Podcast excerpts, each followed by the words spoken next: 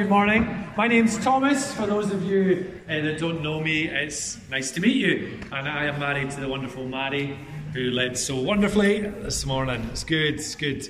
It's good to be together. We're going to open up the Bible together in a wee second, and I'm going to ask Kev, would you be our Bible distributor? If you don't have a Bible, wave your hand in the air. Or Kev, let's give a wee cheer for Kev. Thank you, Kev. Thank you, Kev. Put your hand in there if you need a Bible, and we'll get one to you. If you don't have one at home, take it away with you. We'd love you to have a Bible at home. We've been doing a series called Freedom in Christ. We've been looking at the book of Galatians. Paul, the Apostle Paul, is going to town on freedom. Because the churches have been getting caught up in and troubled by a false gospel. A, gospel that is tampered with, a gospel that is edited with terms and conditions to meet uh, what they want. And Paul wants to speak truth. He wants to speak a gospel of grace. He wants to speak of an undeserved gospel, a Jesus gospel, a gospel where we don't need to do, we just need to receive. We can struggle with that, can't we? I know I can. When I get a gift, I always keep in the back of my mind, I'll get you back. I'll get you back. I, I, spoke a lot about grace and the peace that is afforded to us when we begin to have a fuller understanding of grace in the first talk of this series. So if you've missed that, we'd love you to go back and have a wee listen uh, to that. We're going to be reading from Galatians 4 and starting at verse 21. Stuart, two weeks ago, uh, started off chapter 4 and I'm going to continue it. So, Galatians 4, starting at verse 21 to 31. It should be on the screen behind me as well. So let's read. Tell me, you who want to be under the law, are you not aware of what the law says? For it is written that Abraham had two sons, one by the slave woman and the other by the free woman. His son by the slave woman was born according to the flesh, but his son by the free woman was born as a result of a divine promise. These things are being taken figuratively the women represent two covenants. One covenant is from Mount Sinai and bears children who are to be slaves. This is Hagar. Now, Hagar stands for Mount Sinai in Arabia and corresponds to the present city of Jerusalem because she is in slavery with her children. But the Jerusalem that is above is free, and she is our mother. For it is written, Be glad, barren woman, you who never bore a child. Break forth and cry aloud you who are never in labour, because more are the children of the desolate woman than of her who has a husband. Now, you, brothers and sisters, like Isaac, are children of promise. At that time, the son born according to the flesh persecuted the son born by the power of the Spirit. It is the same now. But what does Scripture say? Get rid of the slave woman and her son, for the slave woman's son will never share in the inheritance with the free woman's son. Therefore, brothers and sisters, we are not children of the slave woman, but of the free woman. Amen. This is the word of the Lord, and it's given to us because God loves us. And that my prayer is that it would speak life into our veins this morning. It would get our blood pumping as we unpack. In Jesus' name, Amen. Amen. Last weekend, I had the joy of being at Belladrum. Has anyone else been to Belladrum, the festival over at Belladrum, music festival? Uh, it was amazing. We had so much fun. We got to see so many bands. We had lots of fun with our boys. My highlight and I can't believe I'm admitting to this, was a, a band called Massaoke, Massaoke, Mass Karaoke. Mary and I, uh, about 11 at night, had seen the main acts and we were walking by and we got to the big top kind of tent, this thing, and that was about to start. Well, let's have a wee look in. So we had a wee look in, let's stick about. And this band came out dressed in like spandex, 80s kind of style, long hair, and they said, We're going to do the music, you have to do the singing. And there was two big screens. Like, Come on, we can do it. So about 20 of us were in this big, big top tent, and we started out blasting out hits. And then a few minutes later, well, about 10, 15 minutes later, there was about 200 of us. And we were singing My Heart Will Go On by Celine Dion. It was a precious, precious moment. My love of Celine goes on.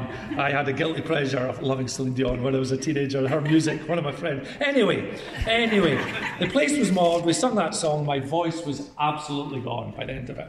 Another highlight was catching Travis, the band Travis, the good Scottish band, the band that I would listen to in my teenage angst, listen to all their songs as I was growing up. And he was introducing a song which was called Side. It's quite a catchy tune. And he was chatting about to the thousands of people in this field. We have lots of differences. We have lots of differences on religion. We have lots of differences on politics. But in this moment, we are all one and there's community and there's togetherness. And the person next to you for this very moment, you are together, you are connected.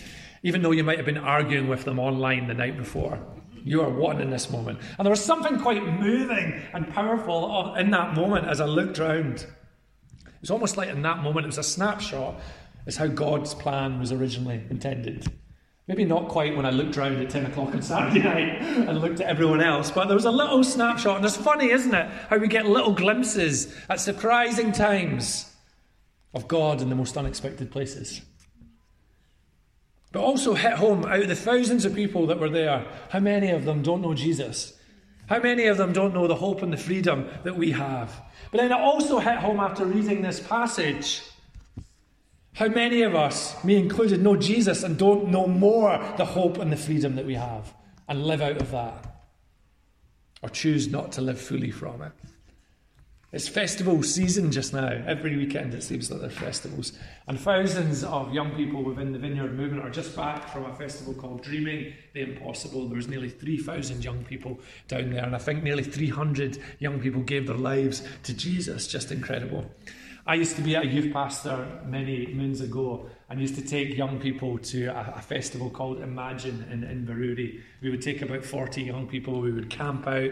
Mary and I would have our beanie hats well wrapped up in the cold. But every year on the final night, after tea, in our marquee where we would have food, Ali, who is one of our charity trustees, would begin and belt out all the classic church songs he would, uh, and it would be amiss of me to not test our skills this morning. So I'm going to say some lines and I want us to go for it, okay, if you know the song. So the first one is There's a flag flying high from the castle of my heart, from the castle. Yes, brilliant. Here's the next one. Sorry, I cut you short there. I was tempted to go on. I've got that joy, joy, joy, joy. Where? Where? Yes, brilliant. We should just carry on doing this instead of talking. Number three, he's got the whole world in his hands. He's got the whole world.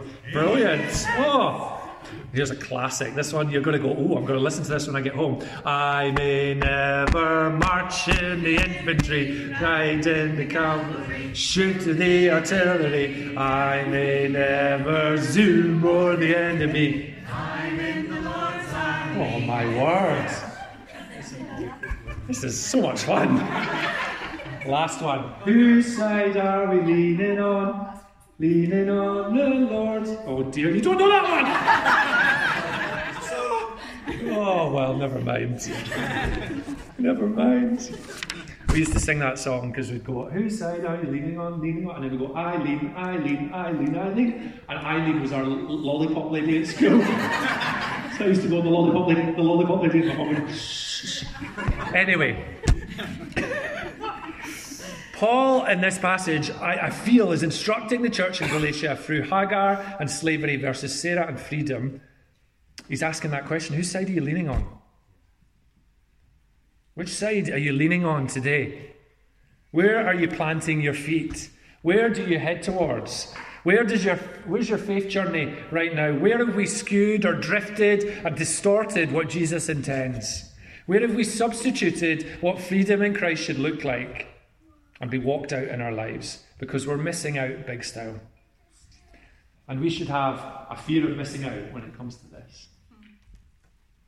Paul, you know, Paul agreed with about 99% of what the Judaizers were preaching to the churches. There was so much in common with their theology and what they believed, but there was this very important disconnect and missing the mark when it comes to freedom and when it came to grace.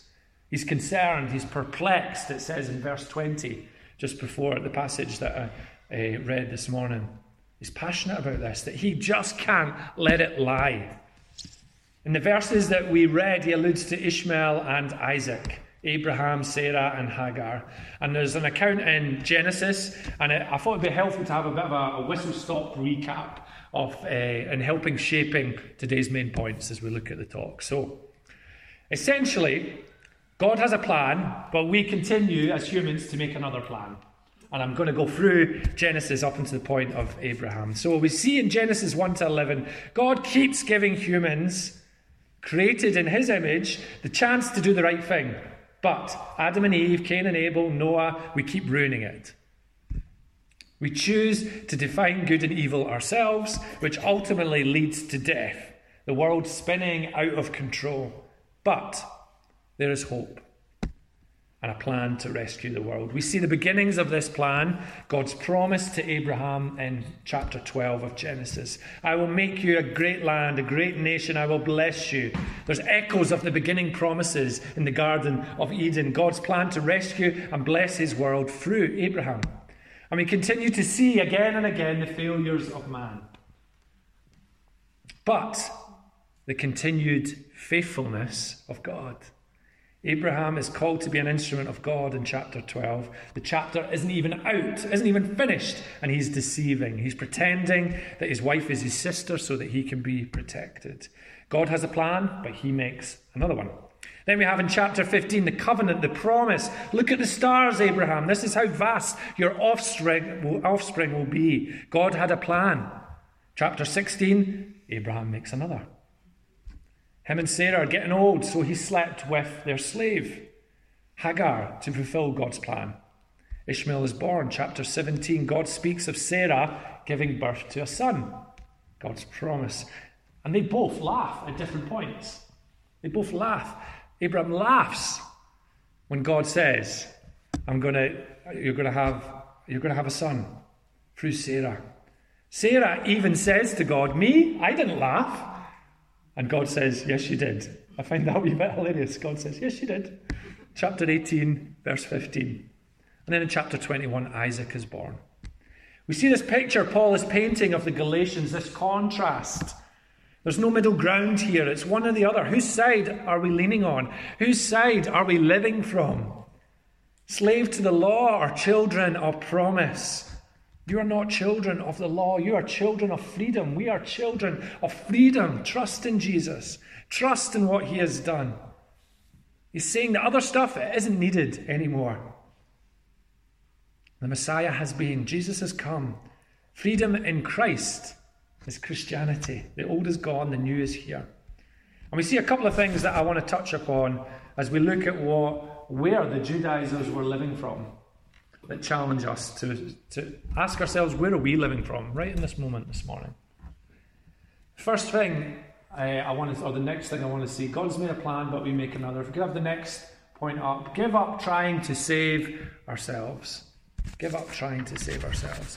D.L. Moody tells the story of a doctor, Andrew Bonar, told me how in the Highlands of Scotland, a sheep would often wander into the rocks and get into places they couldn't get out of. The grass on these mountains is very sweet, and the sheep like it. They'll jump 10 or 12 feet, and then they can't jump back again, and the shepherd hears them shouting in distress. They may be there for days until they have eaten all the grass, and the shepherd will wait until they're so faint that they cannot stand. And then they will put a rope around them, and he'll go over and pull that sheep out of the jaws of death. Why don't they go down there when the sheep first gets there? He asked. Ah, they're so very foolish, they would dash right over the precipice and be killed if they did. If you are a wanderer, I tell you, the Good Shepherd will bring you back the moment you've given up trying to save yourself and are willing to let Him save you His own way. I love that picture. O wanderer, return.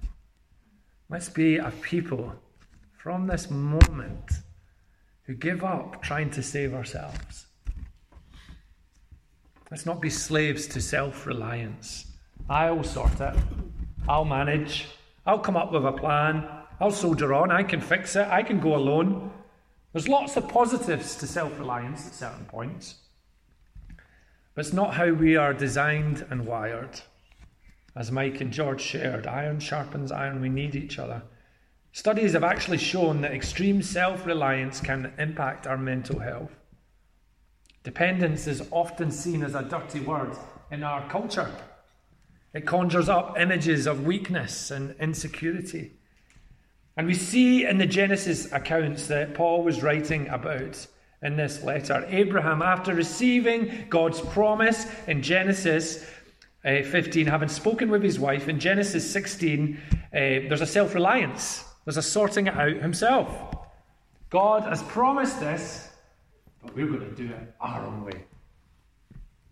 Our way, not God's way. When things don't look how we planned, our way and not God's way.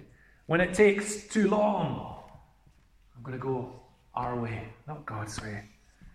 And we can be so prone to this self reliance that we miss out on what God has intended and what He was moving and transforming in and through us in His plans, in the waiting, in the detours, in the journey.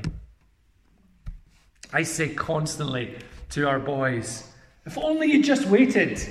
If only you just listened. If only you'd just done as you're told. Anyone else say those words? What if a little bit more waiting?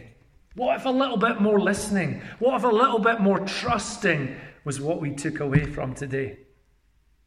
We don't need to conjure up. What would be forming and growing in us? What would the Holy Spirit be changing? What fruits would be growing that would be ready to use? What would our week look like? So we see this problem of self reliance in Abraham and the Judaizers. I'll trust, but it's got to be on my terms. You can take me there, but why am I going this way? I know better. Get this way. Where do we need to respond? This morning, I, I pray freedom from saving ourselves I pray for each one of us for the pressure and weight of self reliance to be lifted, that the Holy Spirit would be doing something right now, even as I'm speaking. And I just pray for you to be free in Jesus' name. And as I declare those words, I pray healing. I pray for anxiety, those of us who are just filled with anxiety, for that to cease in Jesus' name. I pray for our breathing to be slowed in Jesus' name. I pray for peace over our future plans. I pray over parents this morning. It says in Proverbs, we may have our plans, but He directs our steps. I pray, Lord, you would help us depend on you, to trust you radically and wildly and counter culturally this morning, to be set apart, to be faith filled. In Jesus' name, amen.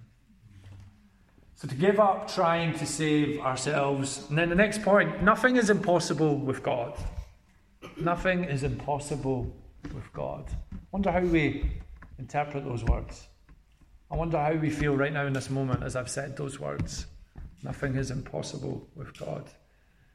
I remember when I was a child, about 10 years old, lying in my bed, just thinking about the absolute enormity of the world that we live in and the sheer scale of the cosmos and the planets and the stars and everything we're part of, the intricate nature of how everything is lined up and made in such an exact way that should the sun be the tiny, I remember reading something about should the sun be the tiniest bit out of position, we would all burn. And just like, oh my goodness, oh my word. Then I'd get back to my Beano and life would be great. And, but welcome to my 10 year old brain. It's remarkable, isn't it? And the God of the universe would so love the world, that the God of the universe would so love you and me in the midst of such vastness and scale that he would so love little old you and little old me that he would give of himself in spite of our rubbish. That Jesus would come to bridge the gap that Jesus would come to conquer death, that God would give of himself to give us hope and to set us free, to live in relationship with him. No strings attached, no barriers, no conditions, direct access, nothing holding us back. In spite of the sheer absurdity and miraculousness of that truth, we can limit God by what limits us. We can confuse our lack as God's lack. And the more we do that, the more we build this image of a God who can't do very much, who we can't see or feel anymore, and a God who is just like you and me. We maybe sing to make us feel a little bit better, or we go to church to make us feel a little bit better. But why would we ask for this to happen or this to change? Or breakthrough here or healing here? Because our situation and mindset is painting a picture of God that isn't true. We maybe shrink him down in our life and limit him. We view him how we view our life in its current moment. And it can change wildly and daily. We maybe reduce the volume. We're maybe enslaved to what we can do, we can't do, and what God, uh, and not what God can do. And maybe some of us are feeling like our faith is just getting sapped, getting we're getting drained. And maybe we just feel like we just exist with God. He's a bit like a Tamagotchi we get. Do you remember Tamagotchis? A bit like Tamagotchi we have in our pocket that we feed sometimes. Pop them back in our pocket check on him sometimes and then forget about him the rest of the time. And God is speaking this morning, I believe, and encouraging us. I am God. And he's saying, No more. Abraham was 100 years old. Having sorted by self reliance, sleeping with Hagar and Ishmael arriving, he's then told that his uh, wife Sarah will conceive a son. And then in Genesis 17 17, he'll be the child of promise. What did he do? He fell face down and laughed. He fell face down and laughed. Just picture that. Imagine that. Like he just fell to the ground laughing. No way. Not only that, Sarah got into that verbal battle with God, denying she laughed. I didn't laugh. Yes, she did. It's quite a reaction. He was a slave to what was humanly possible. Notice as well, after God declaring this miracle, Abraham is a slave to his terms and conditions, not God's. Abraham still offers Ishmael to live under the blessing in verse 18. But even then, God is so gracious. Even when we try to fix it ourselves, He still promises a blessing to Ishmael in verse 20. I want to ask us this morning, church, where have we laughed off God breaking in? Where have we become slaves to what is humanly possible? Where do we need to stir faith? Right now in this moment? Where have we accepted this is just me? This is how it is. This will never change. Where have we given up? Where have uh, we got our terms and conditions set? And God is bringing His voice this morning. Where do we think we know best? And God is inviting surrender. And I just felt a couple of words as I was writing this talk around sibling breakdowns, around chronic illness, around a job situation, and a marriage flame. Those things. Where have we accepted? Just, I'll just make do. This isn't a space where we are to just accept. This is a space when we come together, a precious space as Mary is shared, as God's people, and say to the God of the impossible, Come, come, restore, revive, redeem, reset, remind. We're not a people that have to just accept. And we will have times, as we know, where we will be hurting and confused in the not yet of that journey as a family. But we will have times when the now comes in power, where the Spirit is free to move, where laughter isn't at the impossibility, but at the joy of the breakthrough. I long for those moments. I long for those moments. We bring the impossibilities. And if I could just say something around our prayer times on Sundays, around that. Every single week, I don't know about you guys, I have something I need prayer for. Every single week, I have something that I could do with someone putting a hand on my shoulder and saying, Holy Spirit, come. And we need to get better at responding and, and being family with one another in that and inviting God into our situations. Don't let pride get in the way. Don't let what people think get in the way. I read something this week. When we're in our 20s, we care what people think. When we're in our 40s, we don't care. When we're in our 60s, we realise they weren't even interested. so we need to break off this, this lie that people are watching us and be family with one another and come into God's presence and invite Him and be open and say, I need help here, Lord. And to as have brothers and sisters around us in the mix of it. What is possible if we would but step into that invitation? I think we would live more like the Isaac types that Paul mentioned a child of promise, where God's passion becomes our passion, a child of promise who trusts and rests in His grace who's shaped by his spirit, seeing things change. I want to ask us are we seeing change? Are we seeing change as Jesus followers in our lives? Are we seeing each week growth? Are we seeing more of Him in the day to day? A child of promise. That's who we long to be. And then just finally, a child of promise who consecrate ourselves. And I'm just going to finish with this. Jon Tyson uh, does a brilliant uh, weekly email out. He's a pastor in New York City in Hell's Kitchen. Brilliant church uh, teacher.